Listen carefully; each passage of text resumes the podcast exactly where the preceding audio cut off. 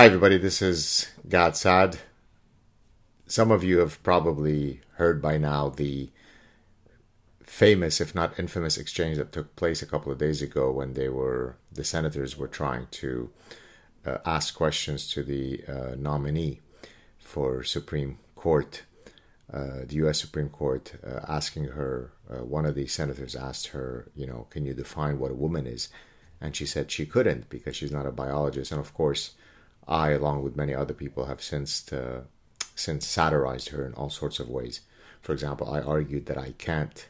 I came home with a giraffe, uh, thinking that I had adopted a dog because, well, I'm not a zoologist, so I just got confused. I didn't know. I mean, both a giraffe and a dog have a tail, four legs, two eyes, and so it's very easy for someone like me who's not a trained zoologist to know the difference. And so we've had to do all sorts of changes in our house uh, to accommodate our new uh, giraffe, whom I thought, well, I thought she was a, or I don't want to say she because again, I can't tell the biological sex of the giraffe slash dog. But in any case, uh, the story is actually a lot more profoundly serious than a lot of the imbeciles who say, you know, why do you weigh in on such matters. In 2002, many of you remember the story that I shared, which I recount in The Parasitic Mind, about me having a conversation with a postmodernist who wasn't willing to concede that only women bear children. And she thought that I was grotesquely sexist and, you know, just a simpleton to think that only women bear children. This wasn't 2002, this is 20 years ago in 2014, I went to Wellesley College to give a talk on, you know, the precursor of the issues that eventually I covered in the parasitic mind. And a student asked me uh, why I, you know, did I think that it was wrong for professors to be polling their students, you know, every class about what their gender identity was. And I gave an answer that exactly predicted what eventually would happen as was the case when the 2002 story came up about you know allowing a framework like postmodernism to question you know what is male what is female how do we know who bears children what is east what is west what do i mean by the sun rises in the east but it sets in the west. That which i say is the sun the postmodernist said could be the dancing hyena uh, and then I went in 2017 to the Canadian Senate where I weighed in on Bill C 16, which has since passed, of course, the, the bill regarding transgender rights. And of course, I, to repeat for the millionth time, I fully support transgender rights. I'm about as socially liberal as one can be on these issues. That doesn't mean, though, that in the support of transgender rights, we murder the truth. I can walk and chew gum at the same time. I can be for noble uh, defense, you know, noble justice goals and defend the rights of all people to live free of bigotry without being a Supreme Court nominee who is, of course, she knows what is a woman, but she, she doesn't have the uh, intellectual fortitude and the, the necessary vertebrate to be able to say, what kind of dumb question is that? There are 17,000 ways by which I could tell you what is the meaning of a woman. Imagine that this person now is go- she's going to be confirmed as a Supreme Court justice. How does she weigh in on topics dealing with sex? What does it mean to have an abortion? Is, is that related to one's biological sex?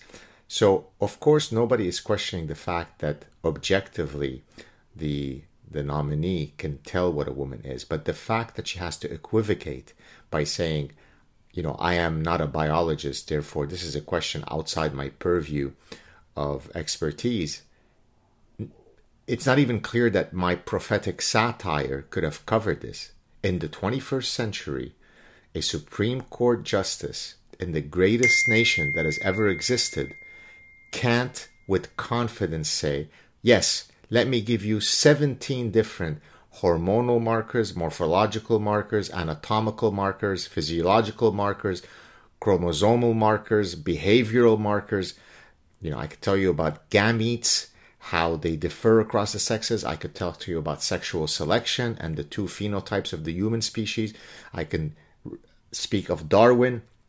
So there, here are the 13 trillion ways by which we can tell that someone is a woman. Uh, but she said, "Hey, I'm not a biologist." Okay. So again, to the imbeciles who say, "Why do you satirize such stuff?" Because nothing could be more serious than having the person who will sit for the next 30, 40 years on the highest court. Now, I'm Canadian again, so I don't directly have a dog in the fight, but I do believe in truth. I do believe in epistemological uh, veracity. And when someone is so parasitically compromised that they are unwilling to state, yes, I can define what a woman is, precisely because she knows that she'll be in hot water with the blue haired Taliban, then everything that I have predicted, everything that I wrote in this book, is exactly what is happening. Right? So, this book is, of course, it explains patterns that happen in the past, contemporary pa- patterns, and it explains where we are going in the future. People who are able to be good forecasters and good extrapolators are those who are able to see the underlying structure of poor thinking and say, if I push this to its illogical limit, to its boundary condition, where will it lead us? That's why I appear to be someone who suffers from Cassandra's curse. That's why I appear to be prophetic in my satire. Well, not appear to be, I am prophetic in my satire because I'm able to take the idiocy to its quote logical end and tell you where we're heading. So when I satirized a field called social justice mathematics, and then it turned out to be the case that people were developing such a field, it's because I saw the lunacy that comes with being parasitized by this idiocy, and where something as invariant to your identity as mathematics could itself become parasitized by diversity, inclusion, and equity. So that so what what makes us human is that we've got this prefrontal cortex that allows us to achieve things that are truly bewildering. The bewildering. It can take us to the moon. It could make us solve mathematical problems that are astronomically difficult. There's nothing more complex and mysterious in the universe, as far as we know, than the human mind.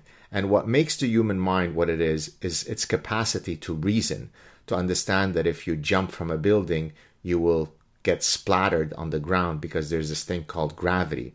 It's because we understand that from when we're born, we're able to understand the binary reality of our phenotypes. That doesn't mean that transgender people don't exist. It doesn't mean that transgender people don't deserve to be afforded every right and every trajectory towards dignity that anybody else is afforded. But it does mean that when a Supreme Court judge is asked, uh, Can you define a woman? she should have the moral compass, the epistemological compass, the dignity to say, yeah, you're looking at one, and here's how I am a woman. Okay? So you could be all progressive and all liberal and all for social justice, but be a defender of the truth. Now, when you are a Supreme Court nominee and you can't do that, that's not good.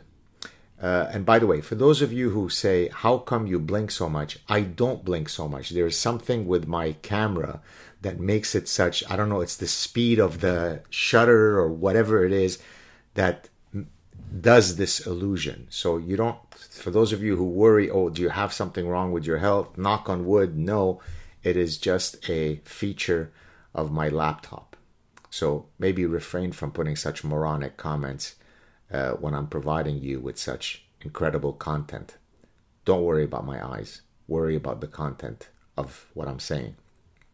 And if you support all that I do, uh, please consider supporting this channel. You can go at the just below the the uh, the clip, and you can click the heart icon and donate whatever you'd like. I take great professional and personal risks to do what I do. Uh, I would challenge you to find a professor who has been as vociferous about all these issues for as long as yours truly. So if you appreciate my stuff, then certainly do your part to contribute to the battle. Thank you and take care, everybody.